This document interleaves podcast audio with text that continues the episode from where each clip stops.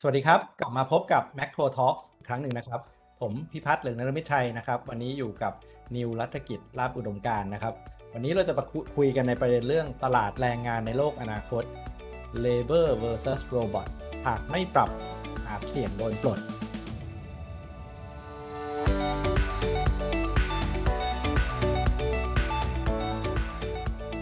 Macro Talks คุยประเด็นเศรษฐกิจไม่ตกเทรนด์กับ KKP Research วัสดีครับนิว สวัสดีครับพี่นาครับ ครับจริงๆในช่วงนี้นะครับ จริงๆก็ต้องบอกว่าด้วยการระบาดของโควิด แล้วจริง ๆ แล้วเป็นแนวโน้มที่เกิดขึ้นก่อนโควิดด้วยซ้ำเนี่ยนะครับ แต่โควิดมาก็ทำให้มีการเร่งการเปลี่ยนแปลงในหลาย ๆ เรื่องนะครับหนึ่งในนั้นเนี่ยก็คือเรื่องของการทำงานใช่ไหมครับ แล้วเราก็เห็นว่าพอโควิดมาเนี่ยคนในเรื่องของการทำงานภาพการทำงานก็เปลี่ยนไปนะเทคโนโลยีที่ พัฒนาไปเรื่อยๆเนี่ยเราก็เห็นเรื่องของ automation นะครับหุ่นยนต์ AI นะครับเริ่มเราเริ่มเห็นเขาเริ่มเข้ามาทดแทนมนุษย์กันมากขึ้นนะครับ วันนี้เราจะมาชวนกันคุยในประเด็นระยะยาวนิดนึงว่าเฮ้ยถ้าเรามองขึ้นไปในภาพอนาคตเนี่ยนะครับพวกหุ่นยนต์พวก automation พวกนี้มันจะมาทดแทนมนุษย์ได้จริงไหมน่ากังวลแค่ไหนนะครับมันจะเกิดอะไรแล้วเราควรต้องปรับตัวยังไงใช่ไหมครับ ครับใช่ครับก็ อย่างที่พี่น้าบอกเลยครับ ผมว่าภาพการทำงานเราทุกวันนี้จริงๆ เปลี่ยนไปจากปีที่แล้วเยอะเลยใช่ไหมครับเอาแค่ใกล้ๆตัวเราง่ายๆจากตัวเราเองเนี่ยก็คือจากส่วนหนึ่งก็คือมาจากโควิดด้วยเนี่ยเราเห็นว่าวันนี้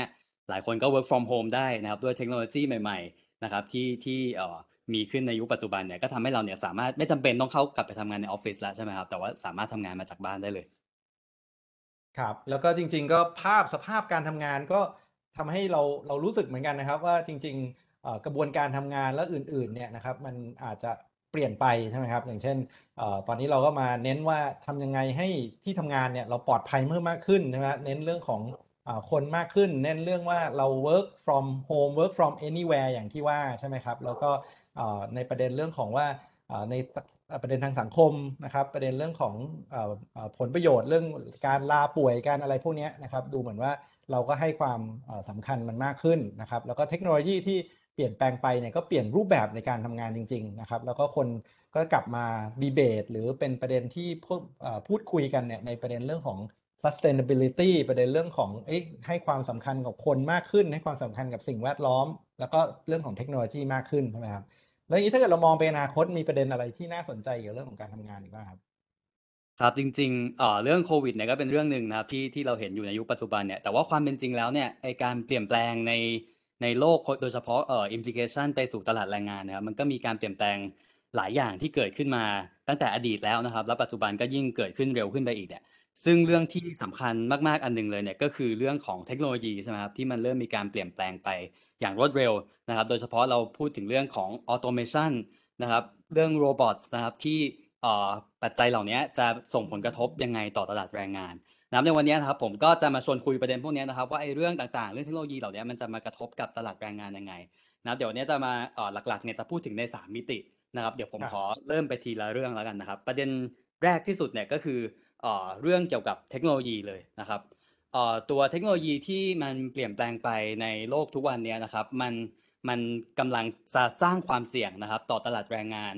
บางกลุ่ม นะครับแรงงานบางกลุ่มเนี่ยที่ที่อาจจะเป็น low skill workers นะครับก็คือแรงงานที่ไม่ได้ใช้ทักษะมากเนี่ยจะเป็นกลุ่มหลักๆนะครับที่จะโดนกระทบจากเทคโนโลยีใหม่ ๆ ที่กำลังเกิดขึ้นมา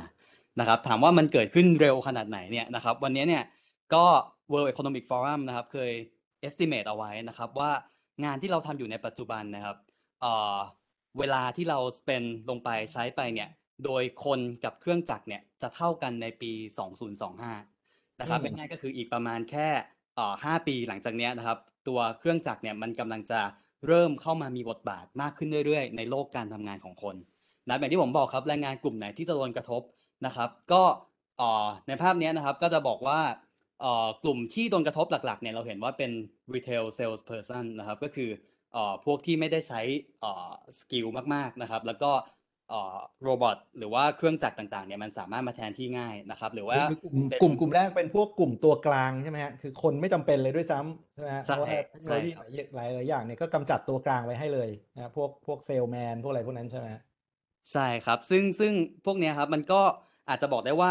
กลุ่มแรงงานที่โดนกระทบเนี่ยโอเคเราอาจจะพอเห็นภาพนะครับ ว่าอันไหนที่ เป็นงานที่ทำซ้ำๆนะครับไม่ได้ใช้ความชำนาญมากเนี่ยก็จะเป็นกลุ่มที่มีความเสี่ยงสูงนะครับซึ่งมันก็คงรวมไปถึงทั้งในภาคบริการนะครับแล้วก็ในภาคอุตสาหกรรมที่อาจจะถูกแทนที่ด้วยไอ้เครื่องจักรสมัยใหม่ๆ ที่ทำให้เราเนี่ยไม่ต้องใช้คนในการผลิตเหมือนเดิมด้วยอืมนะครับครับซึ่งซึ่งอันนั้นเป็นภาพรวมนะครับ แต่ว่าอันนั้นผมคิดว่าเป็นสิ่งที่โอเค เราก็น่าจะพอเห็นภาพอยู่แล้วนะครับ แต่ว่าคำถามที่น่าสนใจมากไปกว่านั้นเนี่ยก็คือว่าเอ่อผลกระทบเนี่ยมันจะรุนแรงมากแค่ไหนสำหรับแต่ละประเทศ นะครับอันเนี้ยมันมีคนเอ่อ estimate เอาไว้เนี่ยค่อนข้างเยอะเลยนะครับเอ่อตัวเลขที่เขาบอกไว้ว่าเอ๊ะเราเนี่ยจะมีเรียกว่า jobs at risk นะครับหรือว่าแรงงานที่มีความเสี่ยงจะถูกแทนที่ด้วยเครื่องมือเครื่องจักรใหม่ๆโรบอทเนี่ยมันเยอะน้อยแค่ไหนนะครับซึ่งมันก็จะมีคนพูดว่าอาจจะมีถึง 2,000 ล้านตำแหน่งภายในปีอืม2030นะครับครับที่ที่จะเป็นแรงงานที่อาจจะถูกแทนที่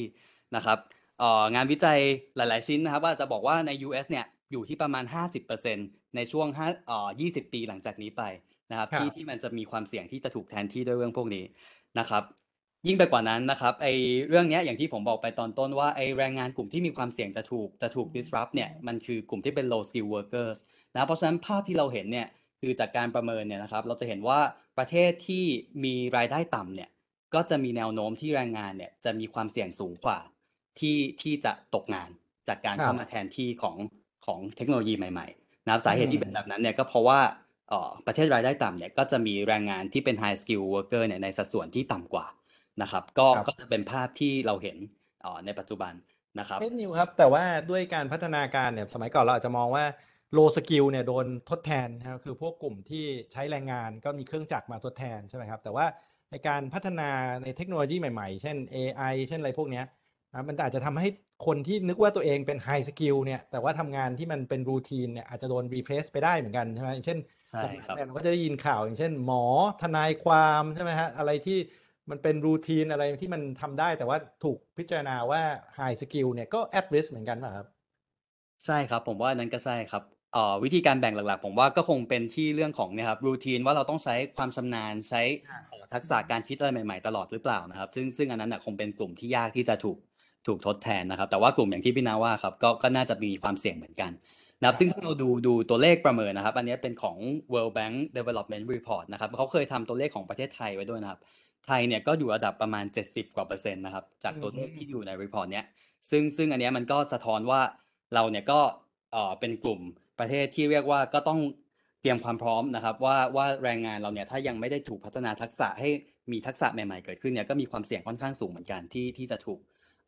ทดแทนด้วยเทคโนโลยีใหม่ ๆ ที่จะเกิดขึ้นมานะครับครับแล้วอย่างนี้มีงานกลุ่มไหนที่จะปลอดภัยไหมครับ ที่จะไม่โดนกระทบและยังพอจะไปต่อได้มีไหมครับครับจริงๆเอ่อแน่นอนครับว่าเอ่อมีกลุ่มที่โดนกระทบนะครับ ก็ยังมีกลุ่มของแรงงานที่จริง ๆ แล้วเนี่ยสามารถที่จะที่จะพอเติบโตต่อไปได้นะครับอืมซึ่งแรงงานกลุ่มนั้นเนี่ยถามว่าคืออะไรนะครับก็จะเป็นแรงงานหลักๆ เป็นกลุ่มที่เป็น high quality jobs นะครับ ใช้ทักษะเอ่อสูงๆนะครับเอ่อ มี stability ในระยะยาวนะครับ เป็นแรงงานกลุ่มที่ถูก automate ยากนะครับ แล้วก็อาจจะต้องมีการใช้เรื่องของเอ่อ emotional คือต้องเอ่อพูดคุยติดต่อกับคน มีการใช้เรื่องของเอ่อทักษะในเรื่องของการติดต่อสื่อสารกับคนนะครับ มีการใช้ความชำนาญในอาชีพนะครับที่ต้องอาศัยเอ่อคนมากกว่าที่ที่จะสามารถทำได้นะครับ และที่สำคัญที่สุดก็คือมันตรงกับเทรนด์ นะครับที่เกิดขึ้นในโลกที่ที่มันกำลังออขยายตัวอยู่ในปัจจุบันนะครับ ซึ่งเราจะเห็นว่าไอแรงงานกลุ่มที่ผมพูดถึงที่มันเข้าเอ่อ criteria ประมาณ 2-3 อย่างที่ที่ผมบอกมาเนี่ยครับมันก็หลักๆเนี่ยจะเป็นกลุ่มที่เป็น care jobs นะครับอันแรกเนี่ยที่เราคิดว่ามันน่าจะยังออสามารถขยายตัวได้นะครับซึ่งซึ่งตัวเลข estimate จากหลาย ๆ ที่เนี่ยก็ก็บอกว่ามันมันก็น่าจะสามารถขยายตัวได้ค่อนข้างเยอะนะครับในช่วงออทศวรรษข้างหน้าเนี่ยก็อาจจะ add เข้าไปได้เนี่ยหลายร้อยล้านตำแหน่งนะครับ ที่จะยังขยายตัวได้อยู่นะครับเอ่อหรือว่ากลุ่มที่น่าจะยังขยายตัวได้อีกเนี่ยก็จะเป็นกลุ่มที่ใช้ทักษะในเรื่องของเทคโนโลยีนะครับ เรื่องเอ่อ creatives นะครับที่ต้องใช้คนในการคิดนะครับ เรื่อง fashion industry อะไรต่างๆเนี่ยครับที่ยังต้องใช้คนอยู่เนี่ยก็น่าจะเป็นกลุ่มที่ยังพอที่จะสามารถขยายตัวได้นะครับครับแต่แต่จากที่เราเห็นประสบการณ์ในอดีตตอนที่ปฏิวัติ อุตสาหกรรมหรืออะไรก็แต่แต่เนี่ยเมื่อก่อนคนก็กังวลนะว่าเครื่องจักรโรงงานอุตสาหกรรมขึ้นมาเนี่ยนะครับมันจะทำให้คนไม่มีงานทำหรือเปล่านะแต่ปรากฏว่าพอเกิดขึ้นจริงๆเนี่ยมันกลายเป็นว่าทำให้คนเนี่ยมี productivity สูงขึ้น แล้วคนก็หางานแบบรูปแบบใหม่ใช่ไหมไม่ต้องไปใช้แรงงานมาทำงานที่ใช้ creativity สูงขึ้นมี productivity สูงขึ้นด้วยใช่ไหมครับงั้นอันนั้นมันจะคล้ายๆกันด้วยไหมครับ ใช่ครับจริงๆอ่ออันหนึงเนี่ยก็คือภาพ แรงงานบางกลุ่มคงโดนกระทบใช่ไหมครับบางกลุ่มที่ไม่โดนกระทบเนี่ยก็ยังโตต่อไปได้อืแต่คราวนี้มมันจะมีงานอีกกลุ่มหนึ่งนะครับ อีกกลุ่มหนึ่งเนี่ยเป็นกลุ่มที่มันเกิดขึ้นมาใหม่ จากเทคโนโลยีใหม่ ๆ นะครับอือหฮึมายความว่าเทคโนโลยีใหม่ๆเนี่ยมันไม่ได้ disrupt งานอย่างเดียวนะครับ แต่ว่ามันไปสร้างโรใหม่ ๆ ของคนเนี่ยที่จะคเข้ารับมาเสริมกับกับไอ้เทคโนโลยีเนี่ยเพิ่มขึ้นมาด้วยนะครับ อย่างเช่นเราอาจจะบอกว่าเอ่อ data วันนี้เราเยอะมากนะครับคอมพิวเตอร์เรา advance ไปมากเนี่ยเราก็ต้องการคนที่มีความสามารถในการวิเคราะห์เรื่องของ big data ใช่ไหมครับซึ่ง skill ที่ใช้เนี่ยก็อาจจะแตกต่างไปจากในอดีตนะครับ หรือว่าเรื่องของ robotics เอ่อ specialist engineer เกี่ยวกับเรื่อง robot เนี่ยที่ที่มันกำลังเป็นเทรนด์มาแรงในวันนี้ก็จะเป็นงานกลุ่มที่อาจจะเพิ่มขึ้นมาใหม่นะเพราะฉะนั้นงานเนี่ยอาจจะไม่ใช่แค่ถูก disrupt ไปอย่างเดียวนะครับ แต่ว่ามันก็จะมีงานใหม่ ๆ บางกลุ่มเนี่ยที่เออเพิ่มขึ้นมาด้วยนะครับ คราวนี้เนี่ย ผมชวนคุยนิดนึงว่าเรามองเทรนด์ต่อเนื่องไปในอนาคตเนะครับ เราก็จะพบว่าเอ่อในเรื่องของโดยเฉพาะในภาคอุตสาหกรรมนะครับ มันจะมีเรื่องเอ่อโรบอทนะครับที่จะมีแนวโน้มที่จะเติบโตขึ้นเรื่อยๆนะครับเพราะอย่างที่พี่น้าบอกไปว่าไอเรื่องของการใช้เครื่องมือเครื่องจักรเข้ามาแทนแรงงานเนี่ยมันมีข้อดีทั้งในแง่ของการเพิ่ม productivity นะครับอืมและที่สำคัญอีกอย่างหนึ่งเนี่ยก็คือการใช้เครื่องมือเครื่องจักรใหม่ๆโรบอทเทคโนโลยีใหม่ๆเนี่ย มันช่วยลดต้นทุนด้านแรงงานเนี่ยลงไปได้ค่อนข้างเยอะนะครับ ซึ่งงานวิจัยอันนี้เป็นของ BCG นะครับ ที่เขาทำประเมินเอาไว้นะครับ บอกว่า average เนี่ยมันสามารถลดไปได้ถึง 16%เอ่อที่อืมต้นทุนแรงงานนะครับ แล้ววันนี้ก็แตกต่างกันไปในแต่ละประเทศด้วยนะครับ ประเทศที่สามารถเอ่อ adopt เอ่อใช้เรื่องพวกนี้ได้เยอะๆนะครับ automation ได้เยอะๆเนี่ยเอ่ออย่างเช่นเกาหลีใต้ญี่ปุ่นเนี่ยก็อาจจะสามารถลดต้นทุนแรงงานเนี่ยไปได้อย่างเกาหลีใต้เนี่ยประเมินว่า 33%นะครับ เพราะฉะนั้นในภาวะที่ต้นทุนแรงงานเราเนี่ยกำลังเพิ่มสูงขึ้นเรื่อยๆนะครับในขณะที่อีกฝั่งหนึ่งเนี่ยฝั่ง robot เนี่ยจริงๆ เราดูตัวเลขเนี่ยก็จะเห็นว่าราคามันก็ค่อย drop ลงนะครับ ยิ่งถูกลค่อย อ่าๆใช่ครัถูกถูกลงมาเรื่อยๆนะครับ เพราะฉะนั้นภาพอันเนี้ยนะครับที่มันเซฟ labor cost ได้ราคาค่อยๆ ถูกลงเนี่ยมันก็จะยิ่งเป็นตัวเร่งใช่ไหมครับให้ให้เอ่อการเติบโตพวกเนี้ยมันน่าจะเพิ่มสูงขึ้นนะครับ ซึ่งซึ่งเราก็เชื่อว่าในปี 2025 เนี่ยครับน่าจะเห็นอันเนี้ยมันเพิ่มขึ้นถึงประมาณ 2 เท่า นับจากช่วงปัจจุบันไป นะครับอืเพมราะฉะนั้นอันเนี้ยมันก็น่าจะเปลี่ยนภาพของการทำงานในกลุ่มของเอ่ออุตสาหกรรมนะครับ ซึ่งก็ต้องยอมรับว่าคงมีหลายงานเลยนะครับ ที่ต้องโดนกระทบจากเรื่องของการใช้โรบอทเข้ามาแทนที่ของการใช้แรงงานรูปแบบเดิมด้วยครับ ครับแล้วเราก็เห็นในหลาย ๆประเทศนะครับ โดยเฉพาะยิ่งอย่างเช่นญี่ปุ่นนะครับที่มีการพัฒนาเรื่องของ robot ไปค่อนข้างเยอะ แล้วคนก็มีน้อยลงเรื่อยๆใช่ไหมก็เห็น robot เนี่ยมาทดแทน คนทั้งในแง่ของโรงงานอุตสาหกรรมนะตอนนี้เริ่มมีบทบาทในบ้านด้วยใช่ไหมมาเป็นคนอยู่เป็นเพื่อนมีเริ่มมีความฉลาครับมากขึ้นนะแล้วก็มาเอ่อเหมือนเป็นอยู่เป็นเพื่อนมีคอย comforting อะไรกันได้ ทีเนี้ยมองไปในอนาคตอย่างเงี้ยแปลว่า robot จะมาทดแทนคนเลยไหมครับ ครับ อันเนี้ยเป็นเป็นอีกอีกประเด็นหนึ่งที่น่าสนใจนะว่าอนาคตเราจะไม่ต้องการคนเลยไหมในการพวกผลิตสินค้าต่าง ๆ เหล่านี้นะครับ แต่ว่า สิ่งที่เราเห็นในวันเนี้ยนะครับ อีกเทรนด์หนึ่งที่มันมาแรงเหมือนกันเนี่ยก็คือตัว collaborative robots นะครับอือฮึหมายความว่าเป็นเครื่องเครื่องจักรนะครับที่ไม่ใช่ทำงานด้วยตัวเองร้อยเปอร์เซ็นต์นะครับ แต่ว่ามันมาทำร่วมกับคน ก็คือว่ามีคนบางส่วนเนี่ยไปช่วยให้ไอ้เครื่องจักรเหล่านี้มันทำงานได้ดีขึ้นด้วยนะครับ อาจจะพูดง่ายๆครับว่าไอตัว traditional industrial robot เนี่ยหรือว่ายุคแรก ๆ ที่มีการพัฒนาโรบอทขึ้นมาเนี่ยจะเป็น กลุ่มที่เป็นเครื่องจักรขนาดใหญ่นะครับ ใช้ต้นทุนสูงนะครับ แล้วก็ต้อง require เรื่องของ software engineers เอ่อที่เป็นระดับที่เป็น advanced มากๆนะครับเพื่อที่จะมาดูแลเรื่องพวกนี้และกลุ่มนั้นเนี่ยอาจจะมีคอสที่ค่อนข้างสูงด้วยนะครับแต่ว่าในปัจจุบันเนี่ยเมื่อเทคโนโลยีใหม่ๆเนี่ยมันเริ่มออพัฒนาไปมากขึ้นเนี่ยมันก็ทำให้เราเนี่ยสามารถเนี่ยครับสามารถเอ่อพัฒนาสิ่งที่เรียกว่า cobots ขึ้นมาแทนนะครับหรือว่าเป็นเครื่องจักรที่มีขนาดเล็กลง นะครับ แล้วก็ไม่ได้ใช้ต้นทุนสูงเท่ากับในอดีต ซึ่งอันนี้มันจะเป็นกลุ่มที่มาช่วยแรงงานในการผลิตสินค้าต่างๆเนี่ยมากกว่าที่จะมาทดแทนแรงงานเก่าเลยนะครับซึ่งเราเห็นว่าเทรนด์เนี้ยมันก็ค่อนข้างมาแรงนะครับก็คือว่าเติบโตได้ดีกว่าตัว traditional robot นะครับแล้วก็หลังจากนี้ไปเนี่ยถึงปี 2023เนี่ยก็คาดว่าจะโตบวกไปได้อีกประมาณเอ่อ50%นะครับซึ่งซึ่งก็น่าจะเป็นอีกเทรนด์หนึ่งที่มา เพราะฉะนั้นเนี่ยผมว่าในเรื่องของเทคโนโลยีใหม่ๆเนี่ยอาจจะมองได้เป็น 2 มุมนะครับก็คือว่า อาจจะไม่ใช่เทคโนโลยีมันไป disrupt งานเก่าทั้งหมดนะครับแต่ว่ามันก็มีบางกลุ่มที่มันสร้างงานใหม่ขึ้นมานะครับ แล้วก็เอ่อก็คงขึ้นอยู่กับว่าเราเนี่ยพัฒนาทักษะได้ตรงกับ requirement ของโลกที่เปลี่ยนแปลงไปในยุคใหม่ที่จะเกิดขึ้นหรือเปล่าครับอืมครับแล้วคิดว่าอีกอีกเทรนด์หนึ่งที่เราเริ่มเห็นเหมือนกันก็คือพอเราไม่จำเป็นต้องอ่อทำงานนั่งอยู่ที่ออฟฟิศเนี่ยนะไอประประเด็นที่เราเรียกว่า gig economy ใช่ไหมหรือทำงานให้มัน อิสระ on demand มากขึ้นเนี่ยแล้วก็เทคโนโลยีต่างๆเนี่ยมันทำให้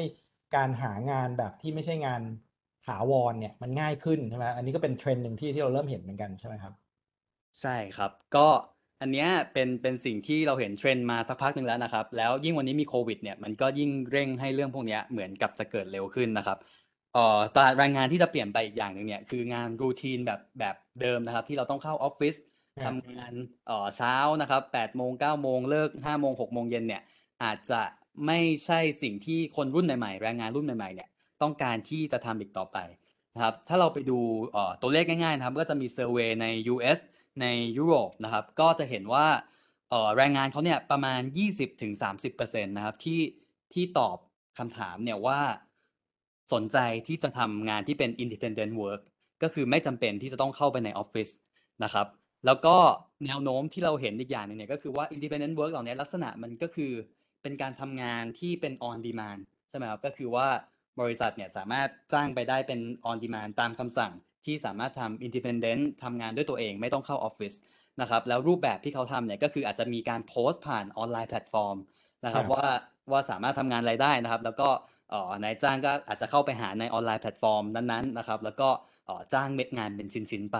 นะครับซึ่งอันเนี้ยเป็นจะเป็นอีกเทรนด์หนึ่งที่ผมว่าน่าจะมาแรง โดยเฉพาะในยุคโควิดนี่ด้วยนะครับ ที่ที่มันยิ่งเร่งให้เรื่องพวกเนี้ยเกิดเร็วขึ้นครับ ใช่ครับ แล้วก็เราก็เห็นจริง ๆ ในเมืองไทยก็เริ่มมีแพลตฟอร์ม แบบหาคนงานหาอะไรพวกนี้เอ่อเยอะขึ้นใช่ไหมครับ แล้วก็ด้วยเมื่อก่อนนี้เทคโนโลยีอาจจะไม่ได้ดีขนาดนี้ก็ทำให้สมมติคนออกมาไม่ได้ทำงานประจำเนี่ยมันก็ไม่อาจจะไม่มี security แต่พอ มันมีแพลตฟอร์มที่หางานกันง่ายขึ้นเนี่ยมันก็ทำให้อ่อเอ่อการเป็น gig economy เนี่ยมันก็เลยอาจจะอาจจะทำได้ง่ายขึ้นนะครับคำถามต่อไปคือแล้วเราควรจะปรับตัวกันยังไงครับ ถ้าเกิดเราเห็นเทรนด์พวกนี้โผล่เข้ามานะครับ ครับ อันนี้ก็เป็นเรื่องที่ทุกคนนะครับ ผมว่าทุกคนเนี่ยจะต้องเอ่อเตรียมตัวตั้งแต่เอ่อวันนี้นะครับ ว่าวันนี้เราเห็นแล้วว่าภาพหลายอย่างในตลาดแรงงานทั่วโลกเนี่ยมันเปลี่ยนไปนะครับ แล้วก็เอ่อ sector ที่จะเติบโตได้ในอนาคต skill ที่จะ require เนี่ยมันก็จะเปลี่ยนแปลงไปตามเศรษฐกิจที่มันเปลี่ยนไปด้วยนะครับ ซึ่งถามว่าเราจะปรับตัวยังไงเนี่ยในวันนี้ผมผมอาจะบอกว่าอาจจะเห็นว่ามันมี 3 area หลักนะครับ ที่เป็น skill ที่เราจะต้องพัฒนานะเป็นทักษะที่จำเป็นสำหรับรูปแบบการทำงานที่เปลี่ยนแปลงไปนะครับ แน่นอนว่าอันที่สำคัญที่สุดอันหนึ่งเนี่ยก็คือ skill ที่จะเป็นที่ต้องการเนี่ยจะเป็นเรื่องของเทคโน technology skill นะครับหรือว่าทักษะที่เกี่ยวข้องกับการใช้เทคโนโลยีสมัยใหม่ๆ นะครับที่มีการพัฒนาขึ้นมา กลุ่มเนี้ยจะเป็นกลุ่มที่ที่มีความต้องการมากขึ้นนะครับเรื่อง programming ใช่ไหมครับที่ที่เป็นอืมเทรนด์ที่เราเห็นชัดครับว่ามันมันมาแรงมากนะครับอันที่สองเนี่ยคือเรื่องเอ่อ social and เอ่อ emotional skills นะครับซึ่งเราก็เอ่อ skills พวกเนี้ยนะครับมันก็คือ skill เกี่ยวกับการจัดการคนนะครับ leadership นะครับ manage คนนะครับเรื่องของ initiative เอ่อ ideas ใหม่ ๆ ในการทำงาน นะครับ ซึ่งอันเนี้ยก็จะเป็นอีกอันหนึ่งที่มันก็ยากที่เครื่องจักรต่างๆเนี่ยจะเข้ามาแทนที่อ่านะครับอีกกลุ่มหนึ่งเนี่ยก็คือกลุ่มที่ต้องใช้ ideas creative นะครับ creativity นะครับ หรือว่าเอ่อ information ที่มันจะต้องอาศัยการเอ่อความเชี่ยวชาญความชำนาญในการวิเคราะห์ในการประเมินเนี่ยก็จะเป็นเอ่อทักษะที่จำเป็นนะครับสำหรับเอ่อโลกอนาคตหลังจากนี้ไปนะครับครับซึ่งก็ซึ่แสงดงว่าครับครับ ก็แสดงว่าจริง ๆ ก็คือเรารู้อยู่แล้วว่าเทรนในแง่ออโตเมชันมาเครื่องจักรจะมา เราก็ต้องอาจจะต้องเสริมทักษะในการใช้เทคโนโลยีพวกนี้เพิ่มมากขึ้นใช่ไหมหรือว่าไปเน้นในทักษะที่เราเชื่อว่าเครื่องจักรจะมาทดแทนไม่ได้ใช่ไหมเช่นพวก creativity ในฝั่งสังคมในการบริหารในการจัดการอะไรต่างๆใช่ไหมครับ ใช่ครับ ซึ่งซึ่งถ้าเราไปดูบริษัทใหญ่ๆ สมมติอย่าง Google นะครับ ที่ข้อมูลที่เราเห็นเนี่ย ถามว่าเขาต้องการให้แรงงานเขาเนี่ยมีทักษะอะไรนะครับ เราก็จะเห็นว่าเขาต้องการให้แรงงานเขาเนี่ยมีทักษะเรื่องของ learning ability นะครับ leadership แล้วก็ technology content นะครับซึ่งอันเนี้ยมันก็สอดคล้องกับเทรนที่เราเห็นในโลกว่ามันเปลี่ยนแปลงไปนะครับ และที่สำคัญที่สุดเนี่ยคือประเด็นเรื่องของไอ้ตัว learning ability นะครับที่ผมคิดว่า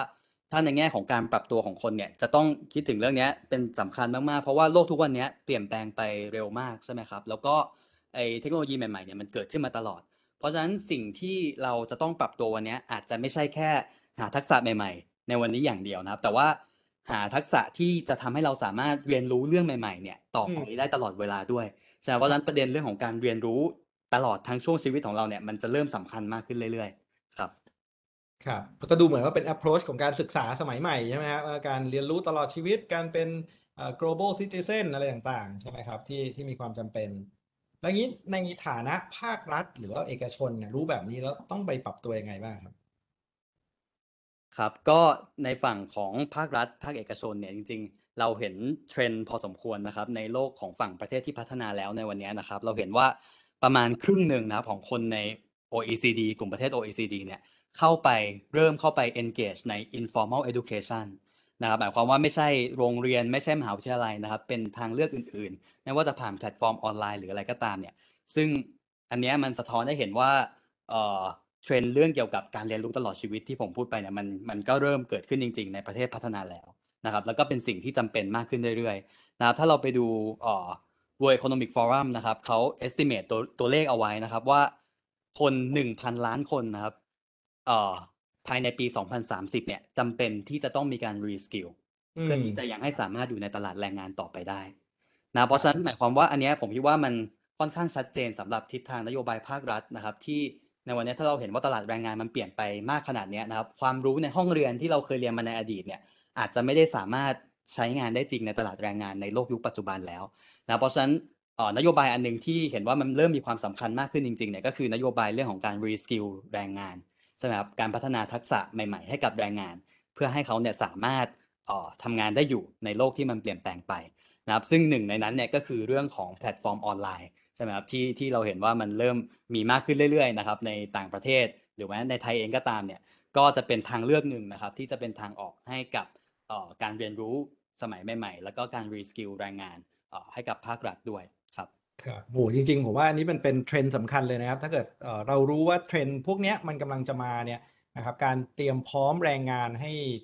พร้อมกับการเปลี่ยนแปลงเป็นเรื่องสำคัญใช่ไหมเพราะไม่งั้นเราจะกลายเป็นว่าทักษะต่างๆ ที่เรามีอยู่วันนี้นะครับ อาจจะไม่เพียงพอที่จะเข้าไปแข่งขันกับโลกที่เปลี่ยนไปเร็วมากขึ้นเรื่อยๆใช่ไหมครับแล้วก็เราก็จะเสียโอกาสในการที่จะเติบโตไปพร้อมกับเทคโนโลยี แล้วก็ความพร้อมที่จะอยู่ร่วมกับ เอ่อเทคโนโลยีแล้วก็ออโตเมชันต่างๆ ใช่ไหมครับ แล้วใช่ทั้งหมดเนี่ยครับมันจะสร้างการเปลี่ยนแปลงยังไงกับเศรษฐกิจบ้างครับ ถ้าเกิดมองในภาพรวมเนี่ยครับ ครับก็จริงๆในภาพรวมแน่ๆนะครับ อันแรกก็คือผมว่าพื้นฐานก่อนเลยก็คือเอ่อหลาย ๆ กลุ่มประเทศที่เป็นประเทศกำลังพัฒนาใช่ไหมครับ หรือว่าเอ่อประเทศที่อาจจะยังไม่ได้เตรียมความพร้อมเรื่องของการรีสกิลแรงงานเนี่ยมันก็น่าจะถูกกระทบค่อนข้างเยอะจากเรื่องของเทคโนโลยีใหม่ ๆ ที่จะเกิดขึ้นมา นะครับ แล้วก็แรงงานบางกลุ่มเนี่ยก็คงจะอย่างที่บอกก็คงมีความเสี่ยงที่จะตกงานนะครับ แล้วก็ก็คงกระทบต่ออะไรความเป็นอยู่ต่างๆ เนี่ยซึ่งอันนี้ก็เป็นเรื่องของนโยบายภาครัฐที่จะต้องอมีการเตรียมความพร้อมตั้งแต่วันนี้นะครับ แต่ว่าในระยะยาวมากๆจริง ๆ ครับ อันนี้ก็เป็นประเด็นที่จะชวนพี่นะคุยอีกนิดนึงด้วยนะครับ เป็นประเด็นที่สำคัญเหมือนกันเนี่ยก็คือว่าอ่อการที่เราเริ่มเห็นไอ้ robot ต่างๆ เข้ามาทำงานมากขึ้นเนี่ย หลายคนก็พูดว่าเอ๊ะถ้าในอนาคตเนี่ยคนอาจจะไม่จำเป็นต้องทำงานเลยหรือเปล่านะครับ ให้ robot เนี่ยเข้ามาทำงานแทนแทนคนเนี่ยแล้วก็มีไอเดียเรื่องของสิ่งที่เราเรียกว่าเป็นไอ้ universal basic income นะครับที่จะมาเปลี่ยนแปลงภาพเศรษฐกิจไปเลยนะครับ จากโลกยุคปัจจุบันเนี่ยอันนี้พี่นะมองยังไงบ้างครับ ครับ อันนี้ผมว่าเป็นประเด็นที่ที่น่าสนใจอาจจะเป็น thought exercise นะครับ เพราะว่าวันนี้มันยังไม่เกิดมันยังมองภาพไม่ค่อยออกแต่ลอง imagine กันเล่นๆนะครับว่า วันเนี้ยทุกวันเนี้ยนะครับคนเป็นคนทำงานแล้วคนเนี่ยได้ค่าจ้างกลับมาในรูปของค่าจ้างใช่ไหมครับเราก็แบ่งส่วนหนึ่งของรายได้เราเนี่ยจ่ายไปเป็นภาษีเพื่อเอาไปใช้อย่างอื่น แต่ถ้าไปมองไปข้างหน้ามองไปไกลๆเนี่ยถ้าคนแบบไม่ต้องทำงานหรือทำงานน้อยลงไปมาก แล้วงานส่วนใหญ่เนี่ยทำโดยหุ่นยนต์นะครับแล้วก็หุ่นยนต์เนี่ยเป็นคน generate รายได้ขึ้นมาคำถามก็คือว่าแล้วใครจะเป็นคนเสียภาษี มันจะกลายเป็นว่าอยู่ดีๆเนี่ยเราจะสร้างอินคัมมาโดยที่แรงไดรายได้ที่เกิดบนค่าจ้างเนี่ยมันก็อาจจะลดลงไปเยอะมากใช่ไหมครับ แล้วก็ productivity เนี่ยของคนเนี่ยอาจจะเพิ่มสูงมหาศาลมากเลยนะครับ แล้วก็คนส่วนใหญ่เนี่ยอาจจะไม่ต้องทำงานก็ได้นะปล่อยให้แรงงานให้หุ่นยนต์ทำไป แล้วเราก็ไปทำงานที่มัน creativity ทำงานที่เราอาชอบในวันๆนั่งวาดรูปขายรูปอะไรเงี้ยใช่ไหมฮะมันก็เลยมี concept ขึ้นมาบอกว่าอย่างนั้นเนี่ยเราควรจะ เอารายได้ที่หุ่นยนต์ generate ขึ้นมาเนี่ยหรือว่าเกิดจากเทคโนโลยีขึ้นมาเนี่ยนะครับเอามาเป็นสิ่งที่เรียกว่า universal universal basic income หรือเปล่า คือแทนที่คนส่วนใหญ่เนี่ยจะเป็นคนจ่ายภาษีให้รัฐใช่ไหมครับกลายเป็นว่าคนส่วนใหญ่เนี่ยอาจจะรับเงินเอ่อเอ่อ basic income จากรัฐหรือเปล่าใช่ไหมครับอันนี้ผมว่ามันก็อาจจะเป็น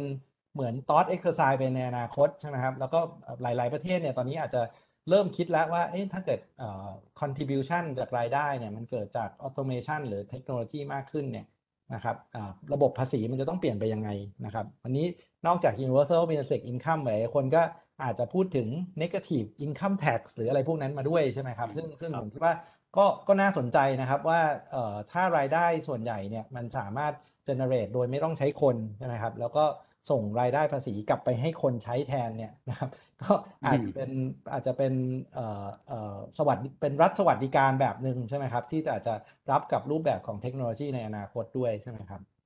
ครับ ก็ผมว่าอย่างน้อยในวันนี้นะครับ ก็ยังไม่รู้นะครับว่าในอนาคตจะเป็นแบบนั้นหรือเปล่า แต่ว่าอย่างน้อยสิ่งที่เราเห็นเนี่ยคง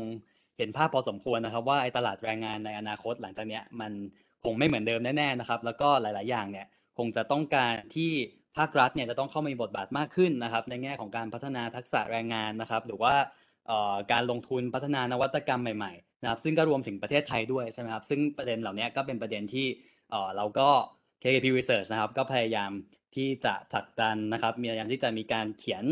บทความต่างๆนะครับ ที่พูดถึงเรื่องเหล่านี้นะครับ ว่าจะเป็นเรื่องที่สำคัญมากๆ ในโลกยุคหลังจากนี้ไปครับ ใช่เลยครับ แล้วก็เป็นแนวโน้มที่ ยังไงก็คงมาค่อนข้างแน่นะครับ เพราะเราเห็นแนวโน้มเกิดขึ้นแล้วนะครับ ก็เป็นคำถามว่าเราจะเตรียมพร้อมยังไงนะครับ ไม่ให้เราตกเทรนด์แล้วให้เราสามารถที่จะแข่งขันกับโลกในอนาคตได้นะครับ นั่นก็เป็น Macro Talk ของเราในวันนี้นะครับ ก็กดไลค์กด Subscribe กันได้นะครับอ่าสำหรับวันนี้ก็สวัสดีครับสวัสดีครับ